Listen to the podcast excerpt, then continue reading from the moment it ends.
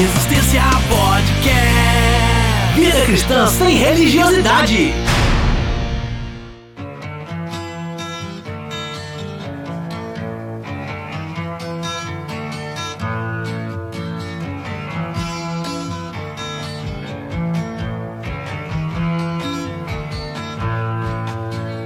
Fala Resistência, programa de número 10 no ar. Eu sou Rodrigo Oliveira e se quem não tiver a marca da besta não puder comprar, eu vou finalmente zerar a fatura do meu cartão de crédito. Fala galera, aqui é o Rodrigo Muniz e se tratando de anticristo tá tranquilo, mas com a quantidade de falso profeta que tem por aí, vai ficar ruim de achar o verdadeiro. Fala Resistência, eu sou Daniel Oliveira. Se a marca da besta é o chip, cuidado com chips e processadores Intel Inside. Ai meu pai do céu.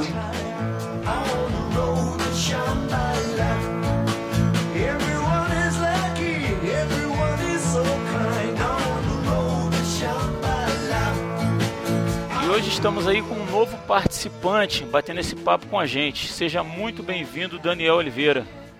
Fala Resistência, aqui é o Daniel Oliveira.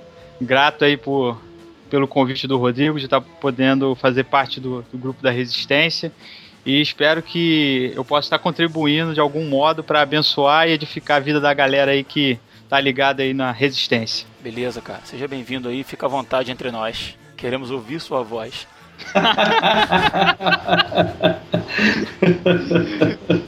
Eu não vou levar ninguém pro santo lugar, cara. Que quem faz isso é Jesus. Eu espero que não. Se você tá abrindo mão disso, já é um bom começo. E lembrando que agora a gente tem um número de WhatsApp do Resistência Podcast. E para estrear, recebemos uma mensagem muito bacana de um ouvinte. É o Josias Fernandes Gomes, lá de Gonzaga, Minas Gerais. Fala aí, Josias. Fala, Resistência. Meu nome é Josias Fernandes, sou do interior de Minas Gerais. Cheguei ao feed de vocês procurando por um podcast cristão e confesso, me apaixonei logo de cara com o podcast de vocês. Estava no segundo episódio, então me ouvi e vim acompanhando todos os, todos os lançamentos de podcast. Gostei muito do Evangelho para muçulmanos. Aí venho acompanhando e fico sempre ansioso por guardar um novo podcast. Deus abençoe esse projeto de vocês e continue nessa, né? Uma vida cristã sem religiosidade. Deus abençoe a cada um dos integrantes aí do Resistência Podcast. E você que ouve o Resistência Podcast, participe com a gente. Mande uma mensagem de áudio aí para o nosso WhatsApp, dizendo o seu nome, sua idade, a cidade onde você fala, e a gente vai colocar no aí. O número do nosso WhatsApp é 021 99 277 0736 021 99 277 0736 para você não esquecer, está disponível lá no nosso site em www www.resistenciapodcast.com. Lá tem o número do nosso WhatsApp, tem também é, banner de direcionamento para nossa página no Facebook. Entra lá e curte lá para você acompanhar de pertinho com a gente. Tem um banner de direcionamento para iTunes Store para assinar o nosso feed. Eu gostaria ainda de agradecer a participação do Ed The Drummer do podcast Pelo Amor de Deus, que está sempre participando com a gente aí, um podcast também muito bacana. Obrigado pela participação aí, Ed, o podcast, pelo amor de Deus, mais do que recomendado. O Ivandro, também lá do Cast, também é um podcast cristão muito bacana, tá recomendado aí. E eu gostaria de agradecer também, para encerrar essa parte aí, ao Will Soares, que entrou na nossa página do Facebook lá, curtiu a nossa página e deixou um testemunho bem bacana lá, cara. Assim, fiquei muito feliz de saber que você ouve e que, e assim como você disse, cara, faço minhas suas palavras. Você ganhou um amigo aí e tamo aí porque você precisar. Valeu, cara? Ganhou alguns amigos, né? E como você sempre diz, né? Esse é o nosso pagamento, é o nosso único pagamento, além da, da do tesouro no céu, né? É verdade, cara. Saber que a gente está conseguindo é, ser um instrumento para o reino de Deus aí, para Deus poder tocar em vidas aí que talvez estejam sendo negligenciadas, aí deixadas de lado, né? Mas a gente está aí para isso, né? E Deus está usando esses canais para que possa ir de encontro a essas pessoas que se achavam aí, sei lá, abandonadas, tristes por algum motivo incomum, que o Senhor possa tocar nessas vidas através da nossa do nosso serviço aí, em nome de Jesus. E saber, cara, que a gente de alguma forma tá conseguindo chegar a alguém e acrescentar alguma coisa à vida de alguém é fantástico, cara. Não tem, não tem dinheiro que pague isso não, cara. É muito bom, é muito gratificante mesmo ver a participação das pessoas aí. O Will é um colega amigo meu de longa data, já passamos por muita coisa mesmo. Eu fico muito feliz que ele esteja curtindo aí o trabalho do podcast. E pode contar, gente, que isso aí é gente fina mesmo, um homem de Deus. É o tipo de pessoa que Deus coloca nessa terra pra gente poder caminhar, pra ter aquele apoio, né? A gente sente realmente a mão de Deus usando essas pessoas. Um abraço aí pra esse amigo de longa, longa data. Já chorei muito naquele ombro ali.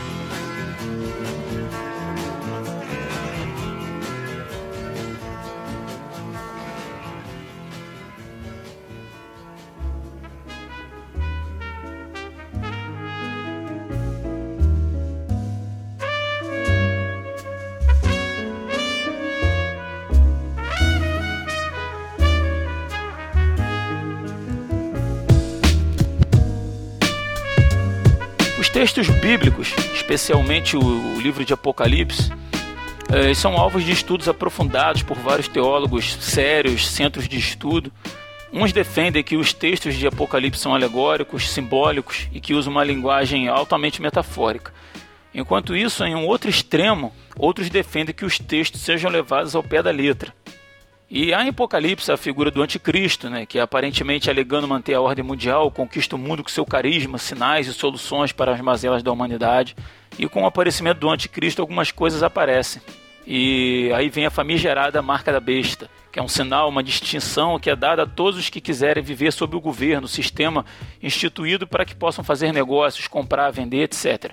E aí, cerca de dois mil anos depois, aqui estamos para trazer um pouco de luz aí sobre essas questões de posicionamento, primeiro a gente quer defender aqui que a missão do podcast não é defender ponto nem perspectiva de, de teologia. A gente quer ser bem básico e simples a abordar os temas. Mas, por questão de curiosidade, a gente vai apresentar aqui as características dos principais posicionamentos teológicos sobre o livro de Apocalipse. Os posicionamentos que se destacam são dois grupos, que são os literais e os simbólicos por exemplo, ali em Apocalipse 20, onde fala sobre os mil anos do reinado de Cristo, o reinado da igreja, não sei o que.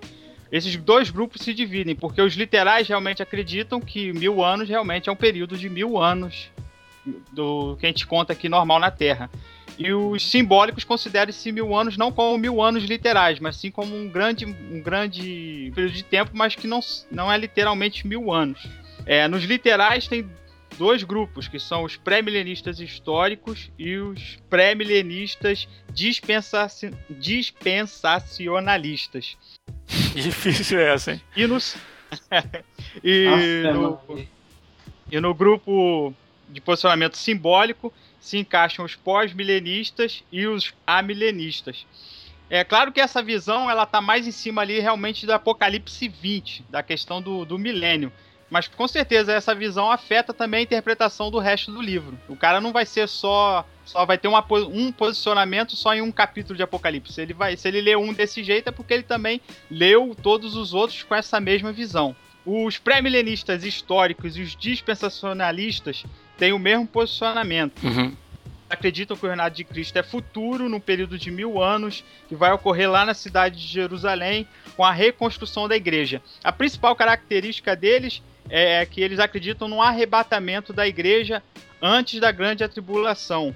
Atribulação não, grande tribulação, né? Você tá meio atribulado. Grande tribulação, isso, é. Quer que eu repita? Eu, depois eu que sou atribulado, né? É. ai, ai, ai, ai. A única diferença entre os pré-milenistas históricos e os dispensacionalistas é essa questão do, do arrebatamento da igreja nas nuvens, que eles dizem que a igreja vai ser arrebatada, que eles falam que é, são as bodas do cordeiro, que são um período de sete anos que a igreja reina com Cristo no céu. É tipo como se tivesse um duplo retorno de Cristo. Uhum. Um é secreto, que é até nas nuvens, quando Cristo arrebata a igreja, e o é o triunfante, quando Cristo volta com a igreja e reina lá em Jerusalém pelo período de mil anos. Certo. Essa é a única diferença. Os, os pré-milenistas históricos não concordam muito com esse ponto das bodas de sete anos nas nuvens. O, o outro grupo, que aí já é, já é os simbólicos, é, tem dois representantes, que são os pós-milenistas e os amilenistas. Os pós-milenistas, eles acreditam no, no reinado de Cristo através da pregação do evangelho. Então eles acreditam que o mundo se transformaria, eles teriam, eles têm uma visão como se o evangelho realmente fosse triunfante ele conquistasse o mundo inteiro, milhares de quase como se o mundo todo se convertesse ao cristianismo e o mundo vivesse uma época de paz. Só que depois de ter a Primeira Guerra, a Segunda Guerra Mundial, esse tipo de pensamento diminuiu um pouco. Era bem mais lá no, no primórdio da igreja. Certo. Por último, no, no, no grupo simbólico estão os amilenistas, que acreditam que o reinado de Cristo é presente, já está acontecendo. Ele não é futuro, ele está acontecendo agora a partir do momento que Jesus Cristo venceu o pecado e a morte na cruz, ele começou o seu reinado. O seu reinado é espiritual. Quer dizer, é a vida do cristão, o seu cotidiano que mostra o reinado de Cristo. Ele não vem com visível aparência, não agora, né? A gente sabe que nos fins dos tempos, quando Cristo vier, ele realmente vai estabelecer o seu reino no, no, aqui no céu e na terra. Mas a igreja acredita que essa interpretação diz que o reinado de Cristo agora é espiritual na vida das pessoas que creem. Esses são os grupos mais conhecidos nas suas interpretações do livro de Apocalipse. As pessoas podem ficar em dúvida em relação a tantos posicionamentos, mas nada muda se a igreja é arrebatada antes, depois, ou se Cristo está reinando agora, ou se ele vai reinar depois. Isso nada muda o plano de salvação que Deus nos deu, que é através da morte de Jesus Cristo. Então, você ter a ter a certeza de qual é a interpretação certa sobre o livro de Apocalipse, o que, que realmente vai acontecer, não muda o modo que você é salvo. Importa que você esteja preparado para subir antes ou depois. Isso vai ser de acordo com a vontade de Deus e no momento certo vai acontecer e você vai estar pronto para subir antes ou depois. Agora é importante a gente frisar o objetivo da gente estar gravando esse podcast é justamente para tratar das ditas neuroses evangélicas, digamos assim, acerca do Apocalipse, né? E dentre elas a gente está dando destaque aí para a marca da besta, né? É porque é o que mais uhum. uma vez está em voga aí na, nas redes sociais, né? Pois é, com o advento do chip aí e tal, né? Implante, microchip, aquela coisa toda. Inclusive esses dias a gente te, é, tive vendo aí um brasileiro aqui que já, já implantou o chip na, na, na mão dele, é, é mas é, é, experimental por enquanto e tal. Oh, então, meu Deus, tem misericórdia.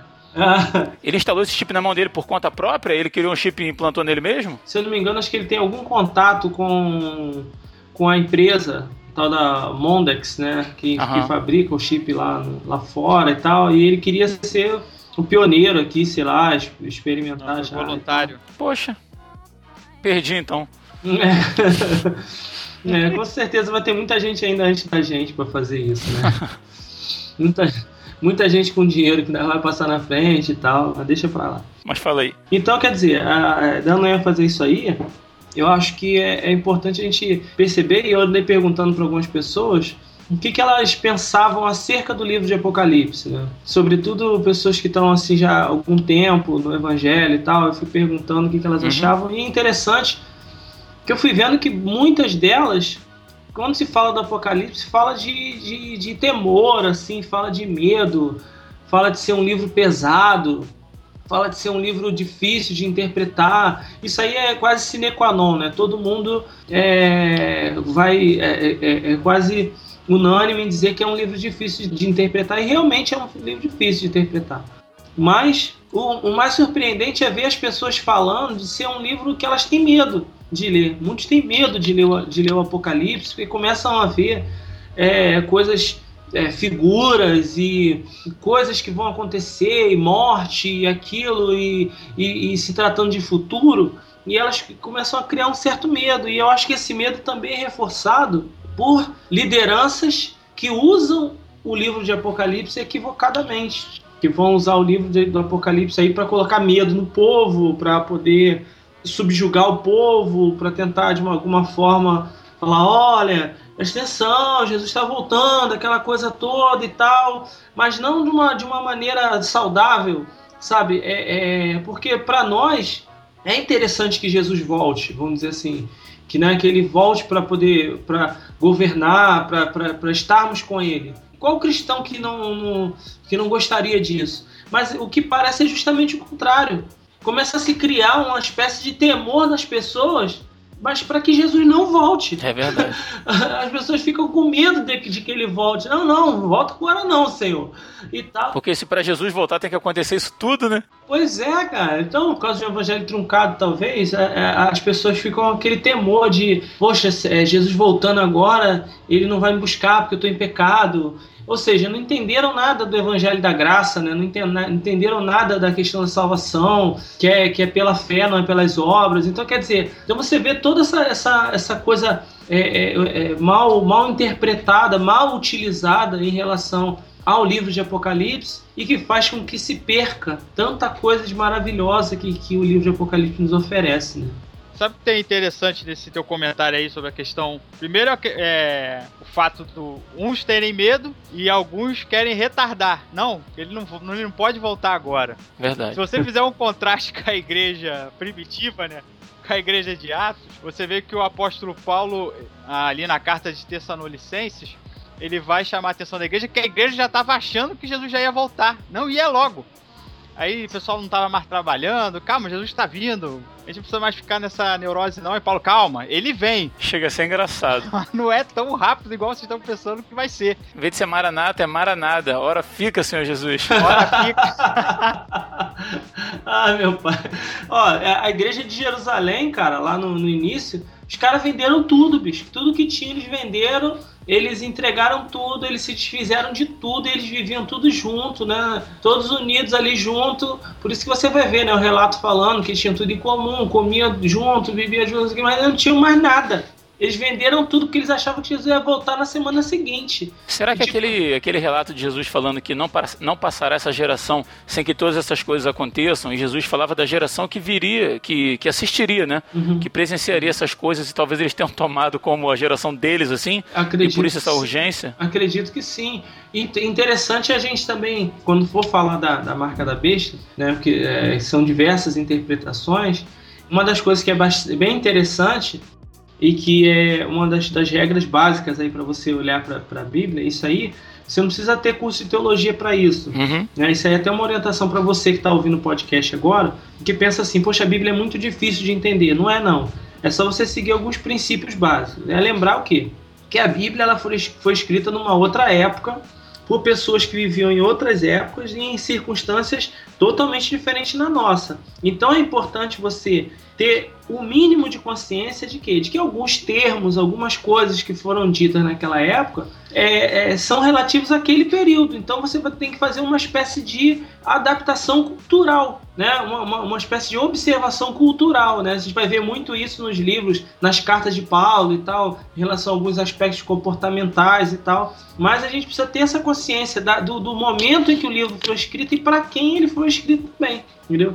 Então, algumas, algumas falas de Jesus ali que foram escritas pela igreja, né, que foram escritas por pessoas que ouviram Jesus falar e, e, e que, no caso, é, é, ditaram os evangelistas ali, ou, ou né, as fontes que serviram aos evangelistas para escrever, elas estão, é, as falas deles são para pessoas daquela época, contemporâneas deles ali. Né? Então, a, você vai ver ali alguns, alguns termos, algumas posições ali que, que vão ser um pouco estranhas para a gente, tal, mas que a gente precisa ter essa, esse olhar com um pouco de calma aí, né, para esses textos e com uma consciência de para que, que para quem que a gente está olhando aí. Essa questão que você falou, que realmente existem textos aqui, até textos do próprio Apocalipse, de coisas e falas de Jesus Cristo no, no Evangelho, que alguns fatos realmente culminaram para aquela geração da, da a geração próxima, né, que viveu Sim. na a mesma época, mas também a gente tem que também que tem que entender que há uma certa repetição de coisas, algo, coisas que aconteceram com eles de perseguição, de atribulação, vão reacontecer com a, com a nossa geração, né? De, de, aconteceram na época deles, mas elas vão reacontecer conosco. Não que Deus vai estar fazendo o mesmo processo, mas uhum. são modos semelhantes. Foi uma dupla profecia para aquela geração que viveu aquela época e também a mesma profecia aponta para coisas que vão acontecer com a, com a nossa geração, né? Ou, ou, com a geração futura, né? Quem vai saber aí. Por exemplo, é, tem um, um, um, livro bem interessante aqui, de, é um livro que comenta todos os livros da Bíblia, chama Através da Bíblia, livro por livro, do Maio Pirma.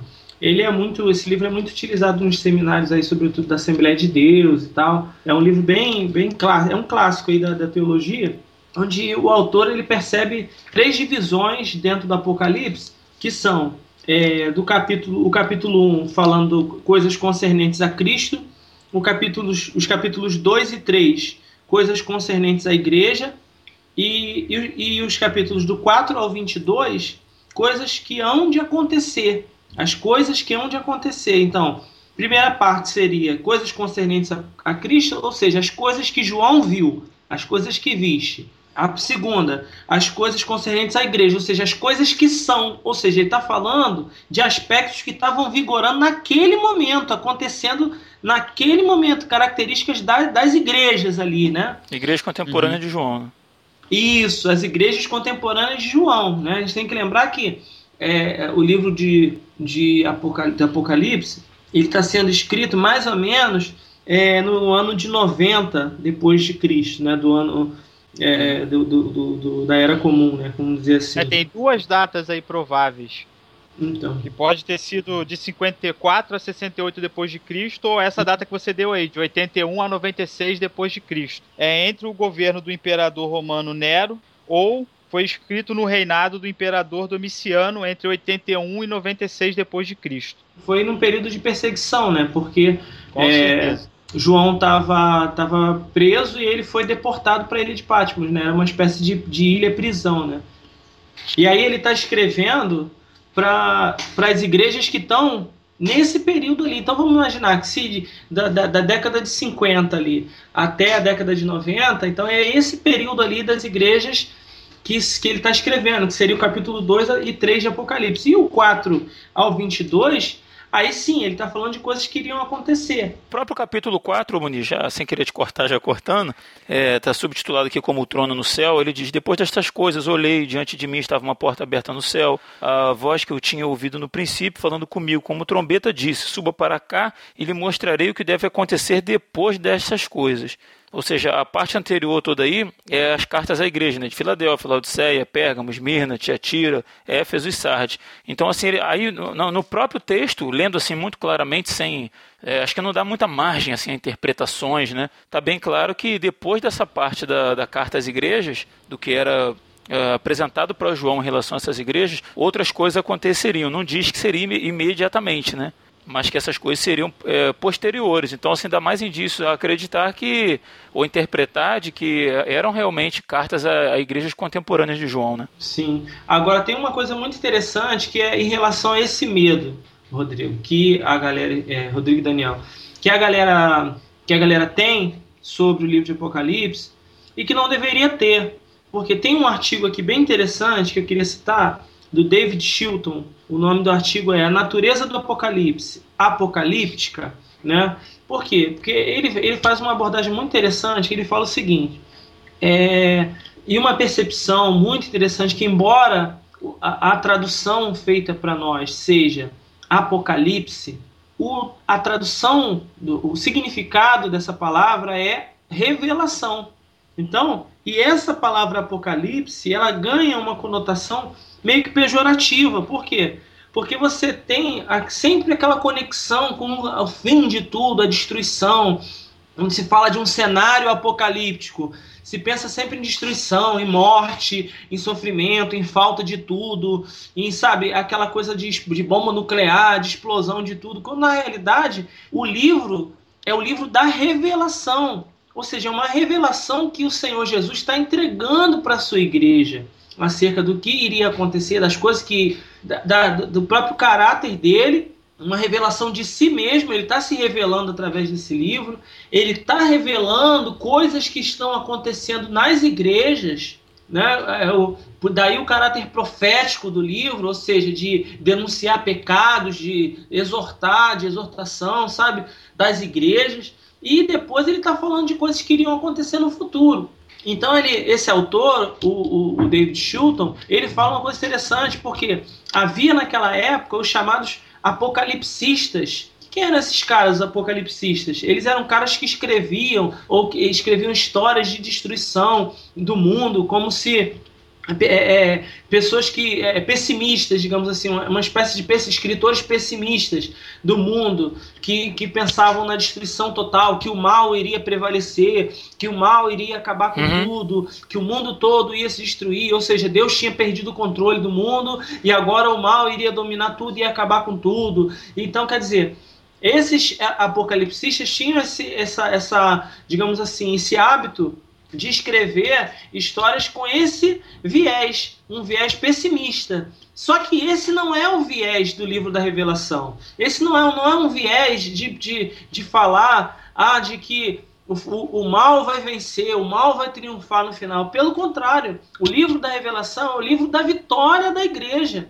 É o livro da vitória de Cristo. É o livro que nos revela que, embora a gente esteja passando por tudo isso que a gente está passando, embora essas coisas estejam acontecendo, tanta morte, tanta destruição, os jovens se matando, a, a, a, é, reino contra reino, nação contra nação, embora a gente esteja vendo filho matando pai, pai matando filho, o Senhor Jesus vai triunfar no final de tudo isso. E nós triunfaremos com Ele. E aqueles que estão morrendo, sabe, é, é, é, que estão sendo degolados, aqueles que estão sendo sacrificados é, por amor a Cristo, aqueles que estão sendo perseguidos por amor a Cristo, eles precisavam, eles precisam receber essa revelação e naquela época já eles já precisavam, naquela época mais do que nunca, imagina, como que eles estavam sendo perseguidos. Hoje no mundo também a perseguição ela é algo assim, sobretudo ali naqueles países como Coreia do Norte, Somália, Iraque, na Síria, esses países onde a perseguição ela é Afeganistão, Sudão, lugares assim onde a perseguição é algo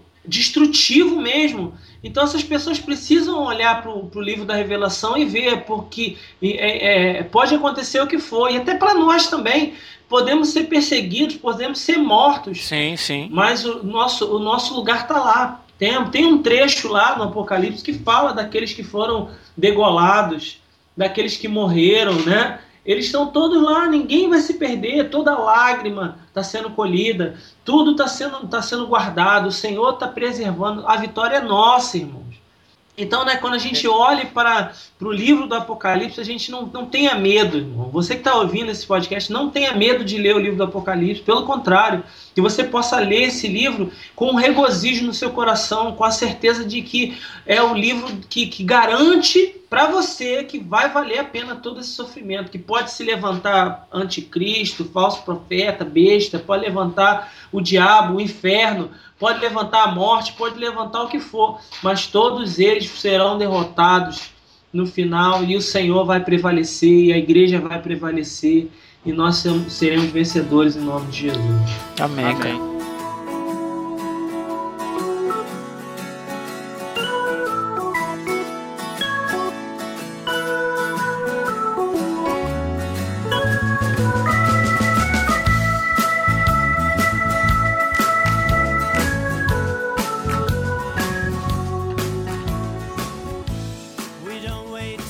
Apocalipse é um spoiler danado, né, cara? E, e graças a Deus, porque a gente sabe que a gente tá do. Essa piadinha é minha, hein? Era. Eu acabei de me apossar de sua piada. Mas é verdade, cara, porque é, ele mostra que a gente está do lado que já venceu. Aleluia. Né? Nós cremos em Deus, cara. A gente sabe que isso vai se cumprir. A gente sabe que Jesus vai voltar. E seja lá o que for, cara, seja a morte, né, que para o ser humano talvez seja a última instância, a morte que seja, isso não vai nos separar de Deus, cara. Nós estamos do lado que já venceu. E o livro, mais uma vez, como você mesmo disse, o livro de Apocalipse é para trazer esperança, não é para trazer medo, não é para trazer desconfiança, não é para dizer maranada, fica aí, Senhor Jesus. Deixa eu morrer de velho aqui primeiro. Deixa eu morrer de velho aqui primeiro, me encontrar contigo, depois o Senhor vem. Morrer velho em paz na minha caminha, né? Bora, velho. O pessimismo que atrasa a atividade salvadora de Deus até o fim está ausente do livro de Apocalipse. Embora João pinte o mal realisticamente, o seu livro é fundamentalmente otimista. Os, apocalip... os apocalipsistas diziam: o mundo está chegando ao seu fim, desistam. Os profetas bíblicos diziam: o mundo está chegando ao seu princípio, ponham-se a trabalhar. Olha que legal, cara. Que, que tremendo, né, cara? Tremendo. Que, que, forma, que forma de ver as coisas, pois né? É, pois é. Olha, e, é, e é, um, é, uma, é, é, maravilhoso, porque se você olhar para o livro de Apocalipse com medo, você vai perder, cara, tanta coisa, sabe? Tanta, tanta, tanta, tantas lições maravilhosas, você vai aprender coisas ali que é, é, é você pode perder lições. Se você olhar com medo, você vai perder lições para a igreja, porque você vai ver as igrejas ali que, que nada mais são porque a gente não pode simplesmente falar a igreja primitiva, né? A igreja de, a, do, do, do, livro de Atos, não. não eram várias.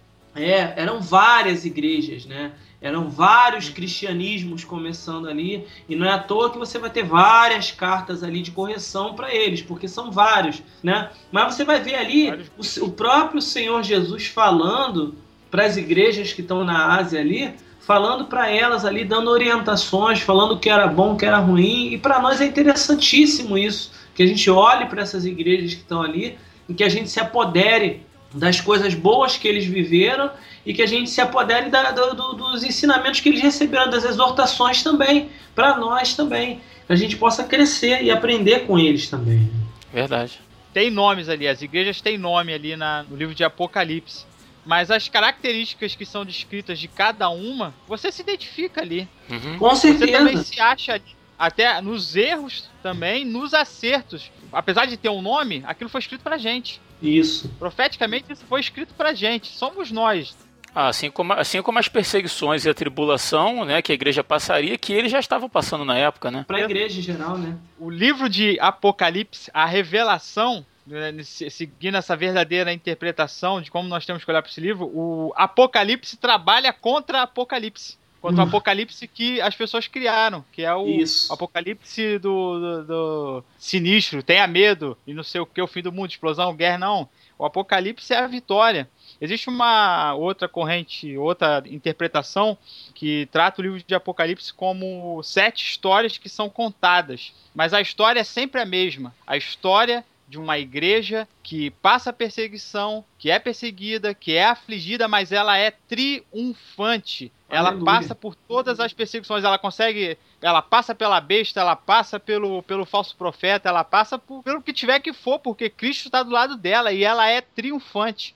E não importa se o que possa ocorrer, como vai ser, essa igreja é triunfante, ela é, garanti ela é garantida porque Cristo está zelando por nós. Amém. Não é à toa que o livro de Apocalipse ele começa com Cristo orientando as igrejas. Quer dizer, ela começa com Cristo zelando pela igreja dele. Olha, tá chegando esse momento e é o momento que vocês têm que ficar, ficar se tornarem mais fortes, mais firmes, mais sólidos, mais firmes em mim, Cristo Jesus, eu que sou a rocha de vocês, eu que sou o fundamento, eu que sou o ensino que os apóstolos deu para vocês, eu sou o fundamento. Se firme em mim, porque vocês vão vencer. E Amém. pode garantir que o, o que é da besta, o que é do, do, da serpente, o que é do diabo está guardado para ele, mas para vocês a coroa da vitória da vida eterna. Amém, amém. Não é toa que ele está falando sempre ali, né? Ao que vencer, né? Ao que vencer será dado, ao que vencer o seu nome será escrito, aqui vencer, né? Então é isso aí, é isso aí, amém. Cara, tem uma palavra aqui em Apocalipse 22, que é o último capítulo do livro de, de Apocalipse, versículo 11 diz assim: O Espírito e a noiva dizem: Vem, e todo aquele que ouvir, diga: Vem. Quem tiver sede, venha, e quem quiser, beba de graça da água da vida. Pô, você quer declaração mais otimista do que essa, cara? No final do livro, assim, dizendo: vem, tá com sede, vem. O que eu tenho para você é bom, não é ruim, não é, não é, não é guerra, não é tragédia, não é. A tribulação passou. Aleluia. A morte passou, a dor passou, o choro passou. Agora é só reinar com Aleluia. Cristo. Cara. É o spoiler dos spoilers, né, Daniel? com certeza. Graças a Deus pra por esse spoiler. Pra quem gosta de spoiler, nós recomendamos o livro de Apocalipse.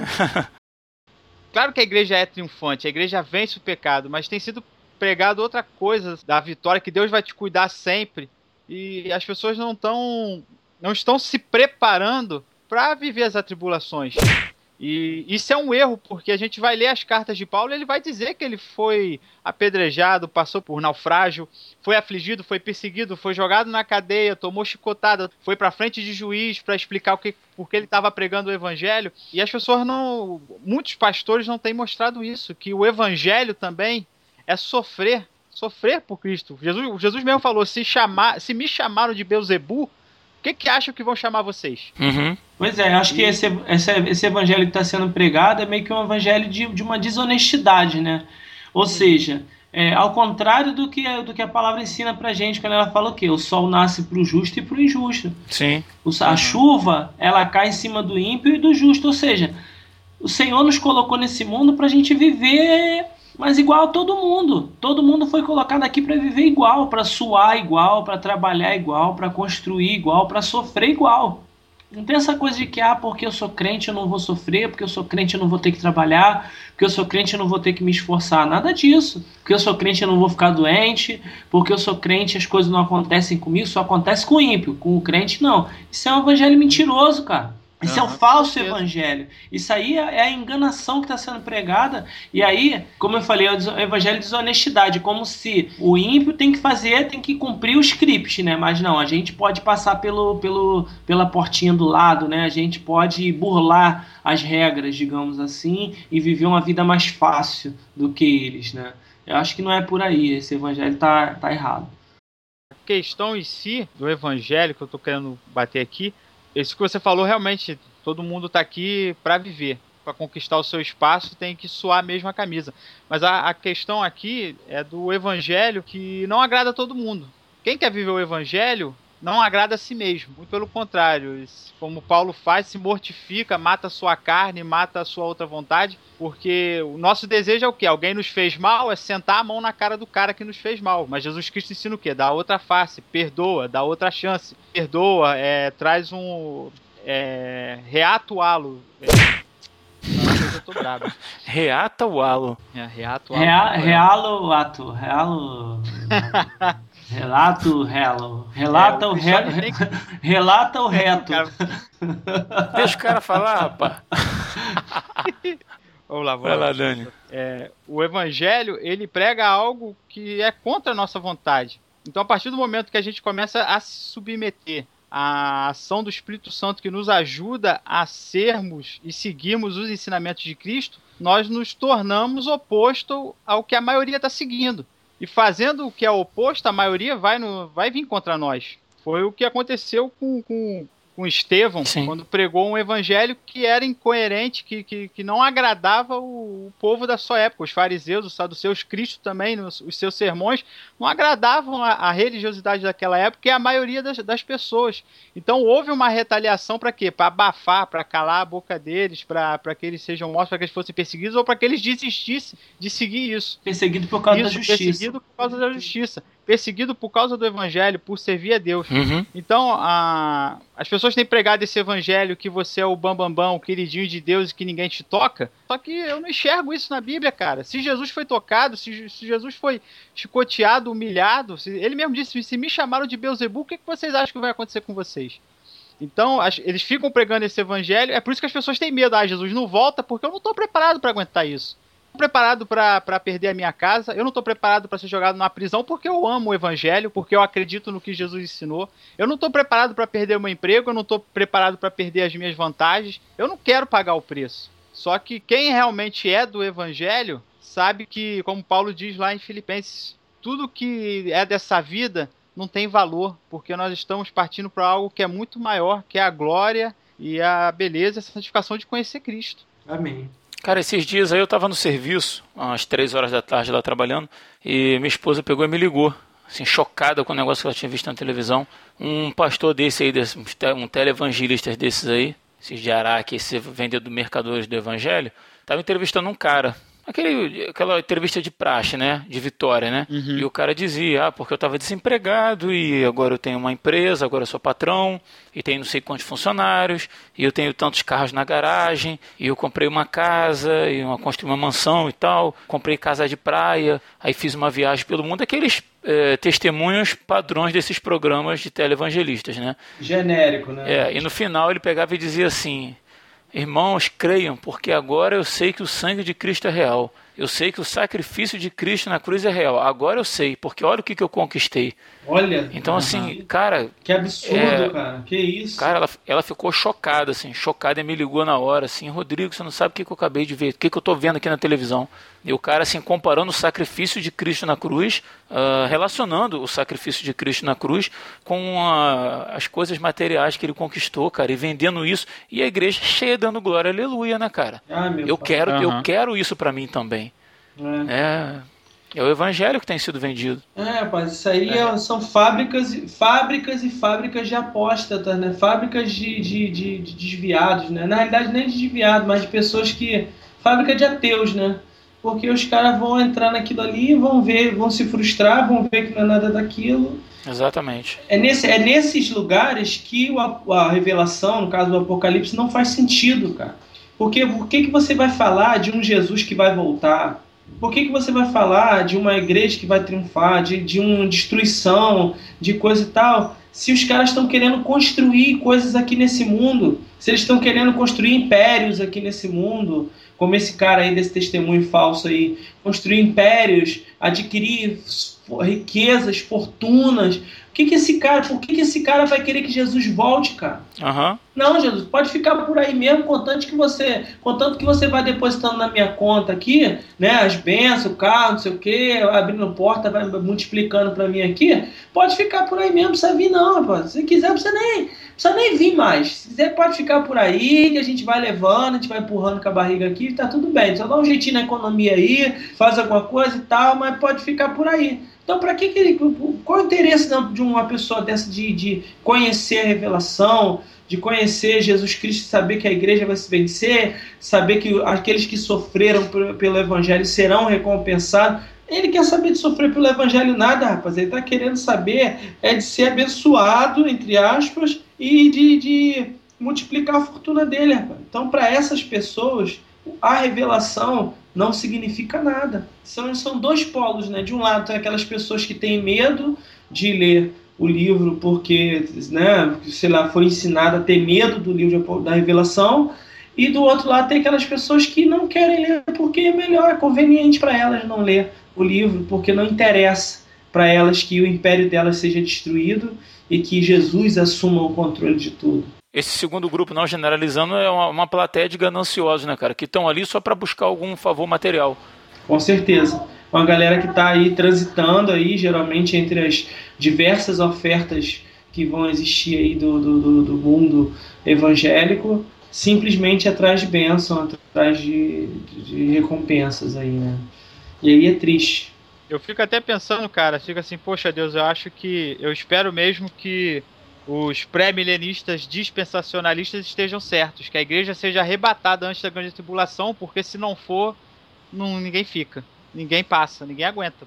Bom, pelo menos a grande maioria vai tombar, porque se não for chamado antes, essa galera aí que só quer bem material não vai conseguir passar para a grande tribulação. Sim. Quando vier a perseguição e todos os privilégios forem cortados, o que você acabou de falar aí, o cara disse que agora ele conheceu o poder de Cristo Jesus. Ué, engraçado, eu abro a minha Bíblia, vejo Jó, quando ele perdeu todas as coisas, ele diz que glória seja dada a Deus, porque Deus deu e Deus tirou. Sabe, não dá para entender. Eu vejo o apóstolo Paulo dizendo que tendo o que comer e o que vestir, ele está satisfeito. Vocês já ouviram a expressão acender uma vela para Deus e uma vela para o diabo, né? Quem está buscando, uh, entre aspas, a Deus é, em, em, benefício próprio, querendo bens materiais, seguindo esses testemunhos, ah, eu quero carro, eu quero casa, eu quero bênção, eu quero bênção, bênção, e nada do abençoador, é o tipo de pessoa que acende uma vela para Deus, não para o diabo, porque se, é, quando se cumpriu, se cumpriu o que está em Apocalipse, se levantar o anticristo e tal, e foi exigido que só quem tem uma marca na mão ou na testa vai poder comprar, seja isso literal ou não, a pessoa que está dentro de uma igreja buscando isso se vende facilmente para o outro lado, ela se vende para quem traz mais benefício para ela é, é, muito claro que, que não são pessoas que estão realmente buscando a Deus. São pessoas, assim, eu não quero generalizar, mas o que a gente vê de forma geral são as pessoas que aplaudem esse circo, que não tem nada de evangélico, que não tem nada a ver com Jesus, que não tem nada a ver com Deus, que é só exploração da fé em benefício próprio. Uma vez eu chamei isso de, de macumba gospel e um pastor ficou zangado comigo, ah, que absurdo e tal. Falei, mas é, cara, as pessoas estão ali simplesmente tentando manipular o mundo espiritual para tirar um benefício. E quando chegar a hora do vamos ver, que a coisa feia se levantar e se apresentar, essas pessoas vão pro lado que lhes é mais conveniente, cara. Não tenha, não tenha dúvida. É capaz de você estar tá ofendendo a macumba, porque às vezes o cara que vai na macumba tem um, a intenção mais pura do que o outro que está indo nessas igrejas aí com esse tipo de intenção. É, eu digo, eu digo a macumba, Daniel, assim, sem querer não, eu sei, sei. A macumba de forma mais genérica, é, mas porque é uma forma genérica. de você. É uma forma de você apresentar uma oferenda. Né, eles apresentam uma oferenda para manipular o lado espiritual de alguma forma, né, para cumprir algum, algum desígnio do coração deles, né? Então por isso que eu chamei de, de macumba gospel, entendeu? Eu posso trazer um texto aqui rapidinho, rápido, curto. Depois sou eu que falo pra caraca. Tá vendo, né? Eu falei quase nada nesse podcast. Continue assim. Vamos lá, o cristão não deve ser mundano. É, 1 João capítulo 2, do versículo 15 ao versículo 17. Não ameis o mundo, nem o que nele existe. Se alguém ama o mundo, o amor do Pai não está nele. Pois tudo o que há no mundo, as paixões da carne, a cobiça dos olhos e a ostentação dos bens, não provém do Pai, mas do mundo. Olha aí. Ora, o mundo passa, assim como a sua volúpia. Entretanto, aquele que faz a vontade de Deus permanece eternamente. Aí, cara, aqui tá claro o contraste. O cara vai para a igreja e tá dizendo que, olha, Deus me deu uma mansão, vejam que Deus me deu a mansão, vejam que Deus me deu dinheiro, vejam que Deus me deu Rolex de ouro, vejam que Deus me deu a Ferrari. Fala sério, cara. Quando Cristo morreu na cruz, eu lembro que Cristo morreu pelos meus pecados, para me dar vida eterna e salvação e me libertar do pecado. Sim, Foi isso sim. que eu recebi de Cristo o, sobre o trabalho, Salomão manda eu. Sobre bens materiais, Salomão mandou eu olhar a formiga. E vai trabalhar preguiçoso.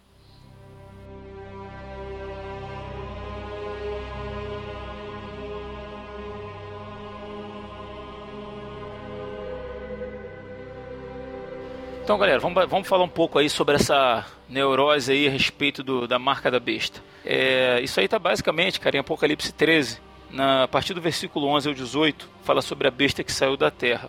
E fala que essa besta realizava grandes sinais, chegando a fazer descer fogo do céu à terra, à vista dos homens. E versículo 14 aí diz assim: Por causa dos sinais que lhe foi permitido realizar em nome da primeira besta, que é do, do, do, do mesmo capítulo, na verdade, fala da besta que saiu do mar, e agora está falando da besta que saiu da terra.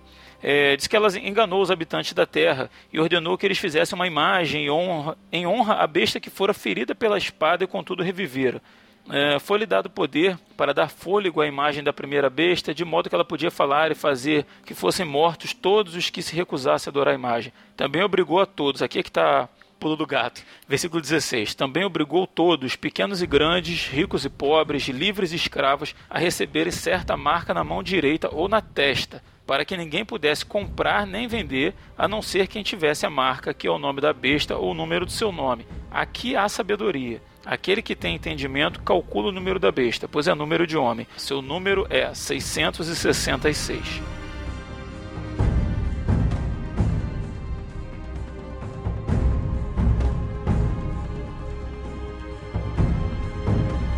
de tempos em tempos, conforme a tecnologia vai se desenvolvendo, novos aparatos vão surgindo, coisa que só existia nos filmes de ficção científica vão aparecendo, as pessoas vão, vão tentando enxergar os sinais do apocalipse. E o dispositivo da vez aí para ser eleito como a marca da besta é o tal do, do chip subcutâneo, né? Que é um dispositivozinho eletrônico menor que um grão de arroz e que é introduzido sob a pele. É, ninguém fez referência que ele tinha que ser exclusivamente na, na mão direita ou na testa, nada disso, né? Acho que por uma questão de, de praticidade, né? Ele seria colocado na, nas costas da mão, né?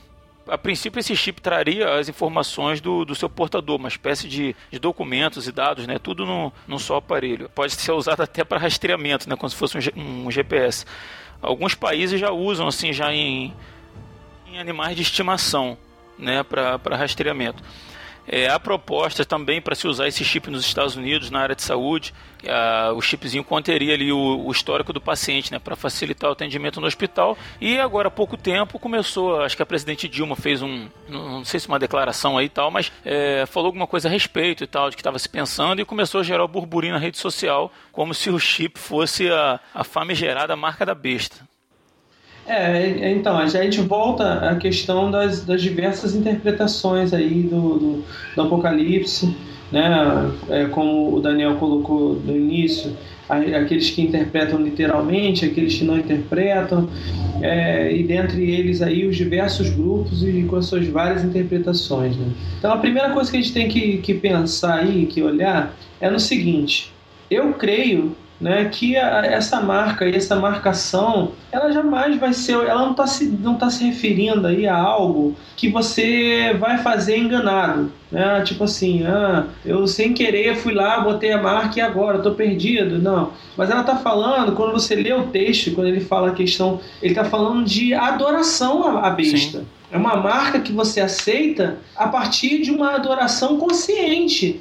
É uma concordância com, com esse sistema que vai se levantar, né? Isso, você está, você tá é, digamos assim, não está fazendo uma coisa porque você está sendo enganado. Né? É, eu tô, eu tô colocando esse, esse chip aqui, é, mas eu não sei, será que isso é a marca da besta? Será que não é? Será que eu estou adorando a besta? Será que eu não estou? E tal, tal, tal. Isso aí é, é, é, é uma, uma, um ponto básico aí, né? Você ter essa consciência de que ninguém vai fazer isso enganado se está falando de alguma marca aí, está falando de uma marca que a pessoa recebe e que ela recebe consciente do que ela está fazendo. Isso aí é o primeiro ponto, né?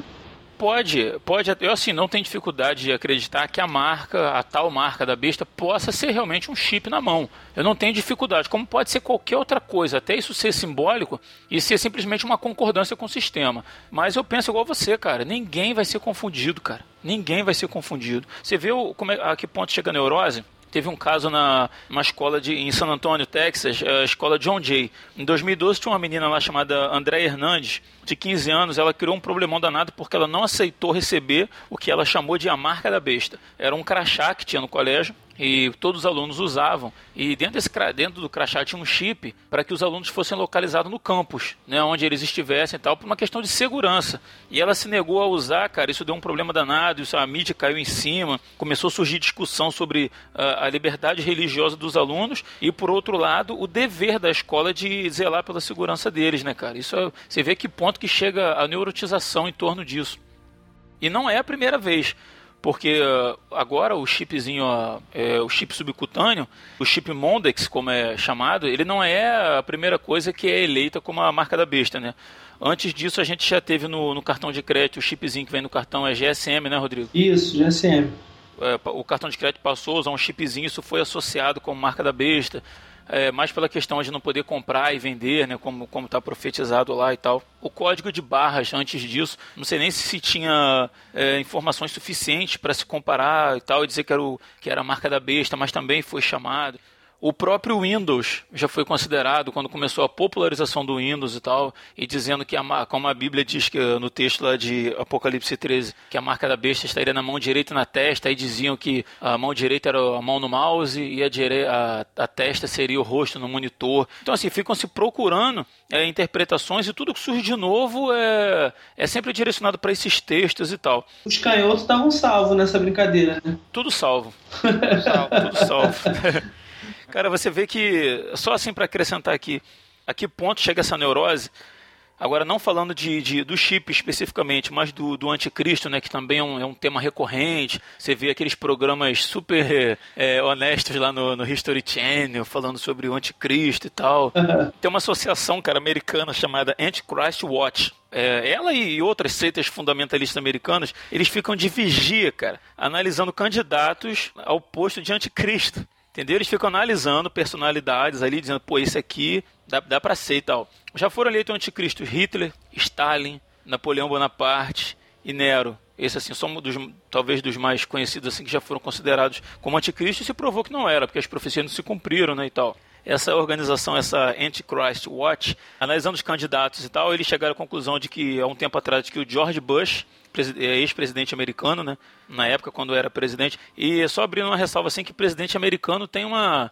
Acho que tem que ter no currículo já, né, cara? Que é um é. forte candidato anticristo, que todo, todo presidente novo que surge, né, cara? Presidente americano e Papa já automaticamente já sabe que vai botar no currículo ali a, a, candidatura anticristo, né? Tinha uma neurose em relação ao Papa de que João Paulo é a besta que foi ferida de espada. Nesse mesmo texto, capítulo 13 de Apocalipse, fala que a besta foi ferida de. Deixa eu só conferir aqui. Agora não sei onde tá. Mas que a besta foi ferida pela espada e contudo revivera. Tem até uns vídeos no YouTube aí, cara, dizendo que, seguindo uma lógica maluca lá, que João Paulo ressuscitaria, que ele que era besta e que tem câmera filmando o túmulo dele e tal. Então, assim, o Barack Obama mesmo, né? Ah, porque o nome dele não é, não é um nome americano convencional e que não sei o que, que ele teria a ver com os muçulmanos e que seria o anticristo e tal. Elegeram Bill Gates também como candidato da, da, da, Microsoft. O inglês Aleister Crowley, que é o satanista que criou a seita Telema, Nossa. que tem aquela frase famosa, faça o que tu queres, pois é tudo da lei, né? Que o pessoal conhece, é, pessoal, que, que eu conheço da música do, do Raul Seixas. E até, pasmem, o exterminador Arnold Schwarzenegger. of course, I'm a Terminator. Olha aí. Esse aí, cara, até o Schwarzenegger sobrou até pro exterminador. Governator. I'll be back. Pois é. E também, é, daqui a um pouco vamos falar que o Papa Francisco aí também é o anticristo, também o falso profeta, sei lá o quê. Daqui a pouco tá, já coloca o velho na, já coloca o velho na, na roda também lá daqui a pouco também. Não, eles são, são fortes candidatos, cara. Eles são fortes indicados. Coitados dos caras, eles não são fortes candidatos. São fortes indicados ao posto. Porque eles, eles não se candidataram a nada, né, cara? É. É, eles estão indicando os caras, coitado. Agora, é, é, o interessante a gente ver o seguinte: tem um autor, é, um intérprete aí do, do, do, Apocalipse, que, como eu falei aqui, a, da, daquela divisão do Apocalipse, né, das coisas que, que viste, as, é, que são e as que onde acontecer, né? Ele fala o seguinte: que é aquela parte dos selos, do que, onde fala dos selos ali no Apocalipse ele está, na realidade, é, fazendo uma espécie de organização histórica do livro de Apocalipse. Sim. Como que seria a história do Apocalipse, do Apocalipse né, da revelação, organização histórica que o, o livro ali teria uma sequência histórica e que Jesus Cristo já teria contado antes a história do Apocalipse. Em, em, que momento? Ele contou isso quando ele faz aquela fala que foi registrada em, em Mateus 24, né? quando ele está falando ali dos falsos cristos, de guerra, de fome, de morte, tribulação, convulsão no céu, e fala da segunda vinda também. Então esse autor ele faz uma espécie de conexão entre esses pontos dos selos por exemplo, ele, ele, ele destaca o capítulo 24 de Mateus e relaciona com o capítulo 6 de Apocalipse, né? Dizendo que quando Jesus fala dos falsos cristos, ele estaria, eh, seria o, o sexto selo. Eu, aliás, eu vou falar na ordem aqui para ficar mais, mais legal. Uh, quando, o primeiro selo aí de Apocalipse seria quando Jesus fala da vinda dele, versículo 30 de capítulo de Mateus 24. O segundo selo seria a convulsão nos céus, que Jesus fala no versículo 29.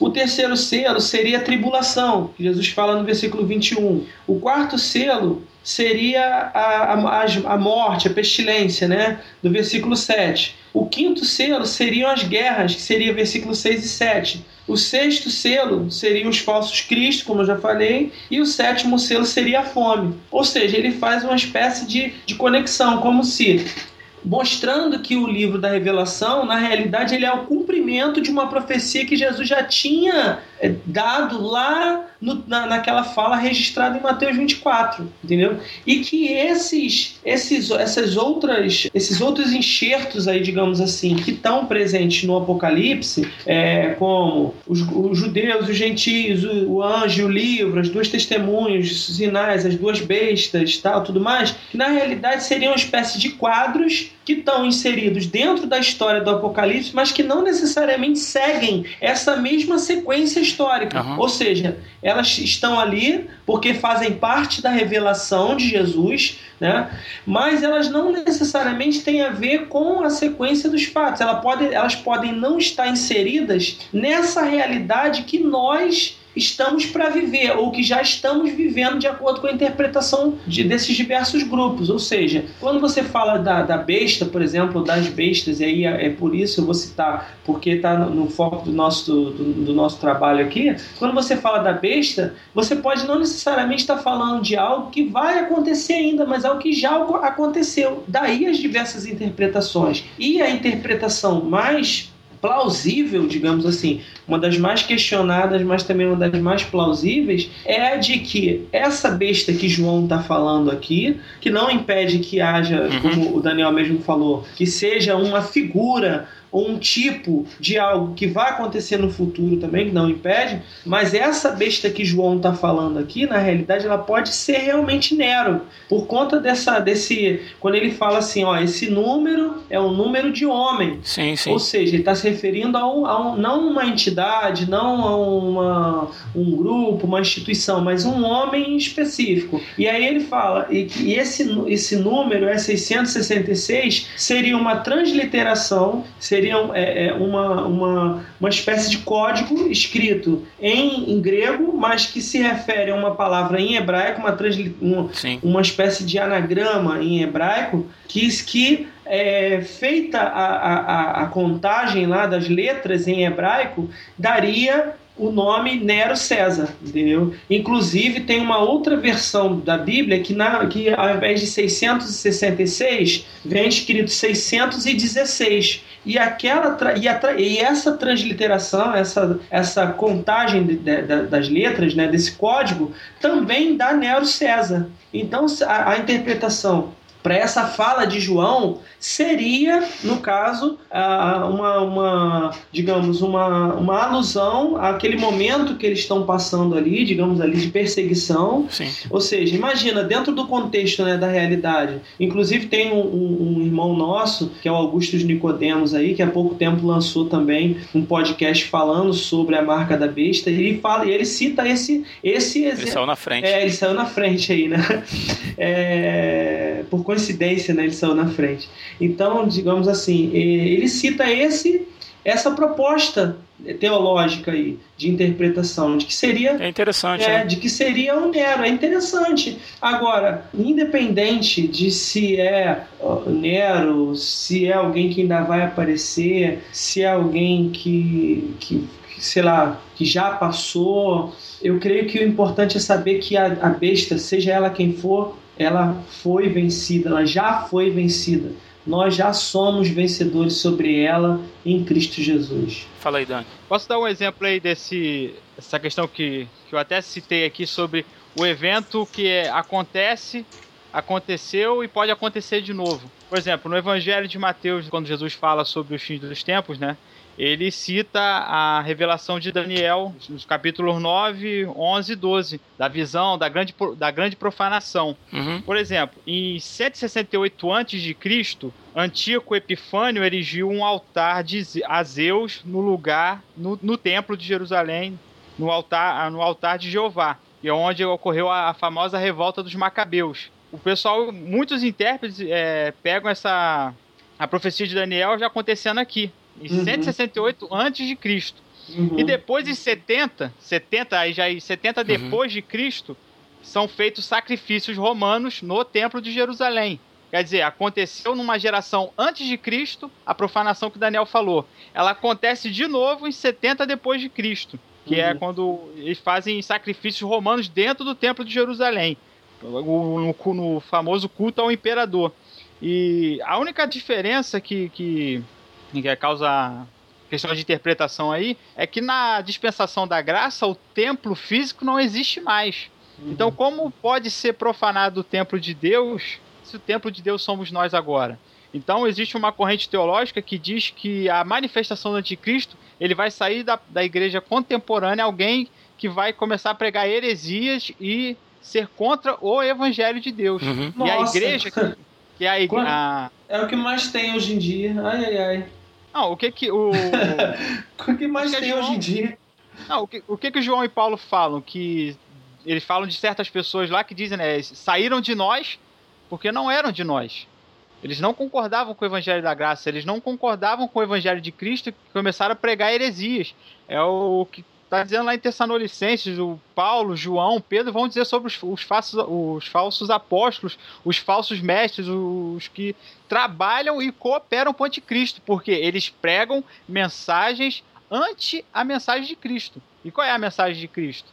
A salvação do homem através da morte vicária de Cristo na cruz, é o perdão de pecados através da morte de Cristo, é o nosso elo com Deus sendo restaurado, a nossa união com Deus sendo feita através de Cristo. É, mas então, o, perdão, sai... o perdão dos pecados hoje em dia, de acordo, algum desses, de acordo com alguns desses caras aí, é através da entrega do dízimo e da oferta, né? Aí. Perdão. É. Cara, eu não quero ser alarmista, não. Mas eu tava fazendo minhas contas aqui do, do 666, tava calculando aqui. E aqui, cara, deu. Olha. Ai, meu Deus. Rapaz, Rodrigo. Faz isso não. Essa não pode ter edição final, não. Não faz isso. Depois eu corto. Ai.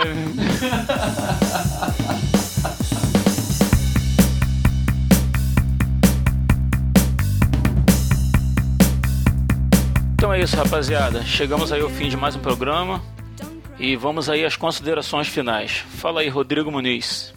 Aproveitar esse momento aí das considerações finais para falar com você sobre o livro do Apocalipse. É, embora as traduções são feitas para nós aí para o português tragam esse nome Apocalipse, esse livro não tem nada de apocalíptico, de destruição, de não. Esse livro é o livro da nossa revelação, gente. É a revelação da nossa vitória, a revelação da vitória do nosso Senhor Jesus Cristo sabe? Que você possa tomar posse desse livro como algo, como bênção para a tua vida, a certeza de que o teu trabalho não está sendo em vão, a certeza de que toda lágrima que você derramar pelo reino, ela está sendo guardada, toda lágrima será enxugada, que você será recompensado.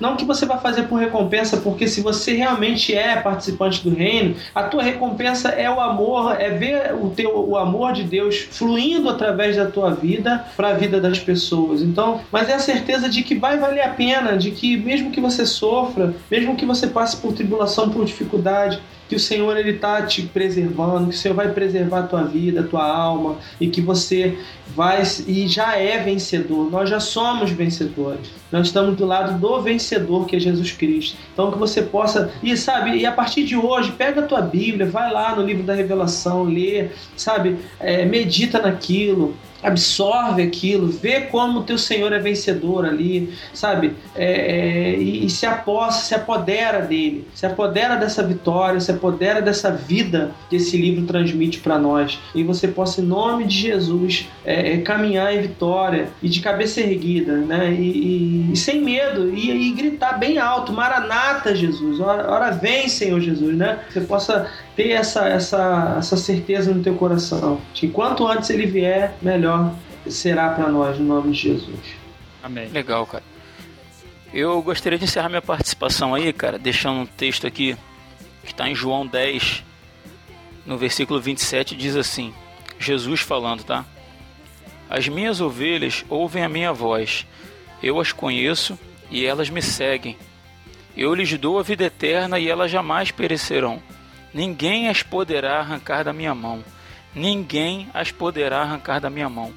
Se você ouviu esse podcast e, e continua preocupado, se não foi suficiente para te esclarecer a respeito de anticristo, de marca da besta, de grande tribulação, cara, eu não sei, mas uma coisa eu sei: os que são de Jesus, os que são de Deus, na hora que o bicho pegar, na hora que esse sistema do anticristo se levantar, seja pela primeira vez, seja pela segunda vez, seja de que forma que for, quando a tribulação chegar, aqueles que são de Deus, os que são de Jesus, conhecem a voz dele. Ninguém vai ser enganado, ninguém vai colocar uma marca na mão e, sabe, assim, sem, sem discernimento, e lá naquele último dia Deus vai dizer assim: ah, você não sabia, colocou uma marca na sua mão, vai para o inferno. Cara, a gente serve um Deus que é um Deus de verdade, que é um Deus bom, que é um Deus que ama e que é um Deus de justiça. Não é um Deus que está esperando pegar alguém no contrapé para poder condenar o inferno. Não. Quem é de Jesus vai reconhecer a voz dele. Os que são de Jesus vão saber o que é a voz do anticristo. Os egoístas, os que estão buscando satisfazer o seu próprio ventre, aqueles que estão buscando benefício para si mesmo, eles vão atrás daquilo que eles oferecer mais. Mas os que são de Jesus conhecem a voz de Jesus e não vão ser enganados. Bem, gente, eu quero encerrar a minha parte aqui é, trazendo uma palavra para te ajudar a não ser enganado.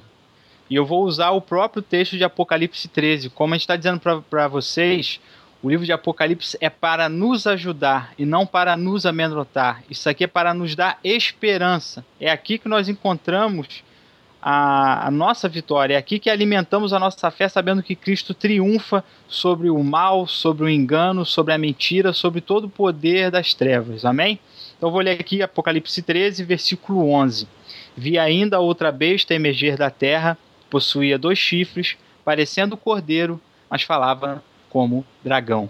Então, se você quer conhecer, se você quer descobrir quem é o anticristo, se você quer descobrir quem é esse falso cordeiro que na verdade é dragão, primeiro você tem que conhecer o verdadeiro cordeiro. E aonde você vai conhecer o verdadeiro cordeiro?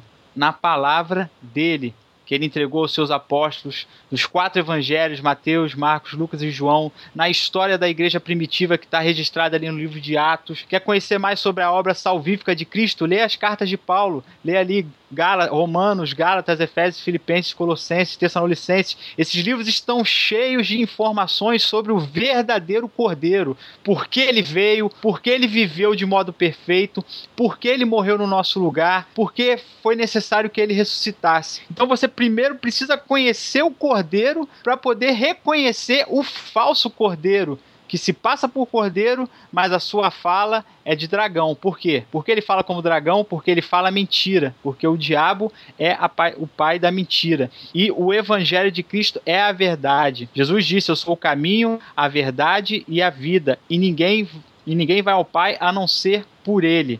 Você, para não ser enganado, você precisa conhecer o cordeiro. Então eu quero usar esse teu estímulo, essa tua vontade de caçar, de ficar lendo, de ficar buscando em History Channel, em vários canais na internet, em em Danizudo, outros sites que tem aí que a pessoa adora falar sobre Apocalipse, por que você não gasta essa, essa, essa tua intensidade, esse teu desejo de conhecer, lendo a palavra? Leia a palavra que com certeza você vai crescer no conhecimento e você vai reconhecer quem é o verdadeiro cordeiro e não será enganado pelo falso cordeiro que na verdade é o dragão. Que Deus te abençoe. Eu espero que esse podcast realmente tenha abençoado a sua vida. Lembre-se, Jesus Cristo é a verdade, a verdade perfeita. Amém, cara. Então é isso, galera. Gostou do programa? Comenta lá no site, manda um WhatsApp pra gente. O nosso salário é o seu comentário, cara. Não deixa de comentar não. Se você gostou, comenta. Se não gostou, também comenta. Nós estamos abertos à crítica aí. Obrigado aí a você que se dispôs mais uma vez aí a ouvir o que a gente tem para dizer. Obrigado aí aos participantes. E até a próxima aí, galera. Eu sou Rodrigo Oliveira e se você está ouvindo isso, você é a Resistência. Lembre-se de quem bebeu do fel amargo de uma taça. Que ainda existe quem torça para assistir uma desgraça. E dos fariseus que engordam com aquilo que é nosso e dos mercenários cobram pra nos dar o que é de graça. Lembre-se de quem gera das entranhas o seu povo. Que valemos mais do que o mundo inteiro com seu ouro.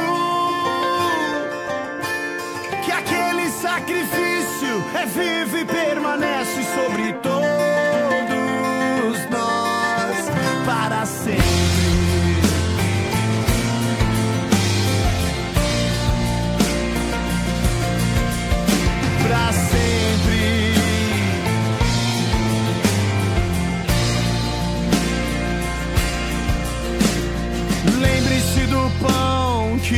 nunca nos faltou em meio à seca. De quem multiplicou e faz com que nenhum dos seus se perca. Que nunca foi alguém de carne e osso que nos fez mais nobres. Que não há mais ninguém melhor do que alguém que se fez pobre. de que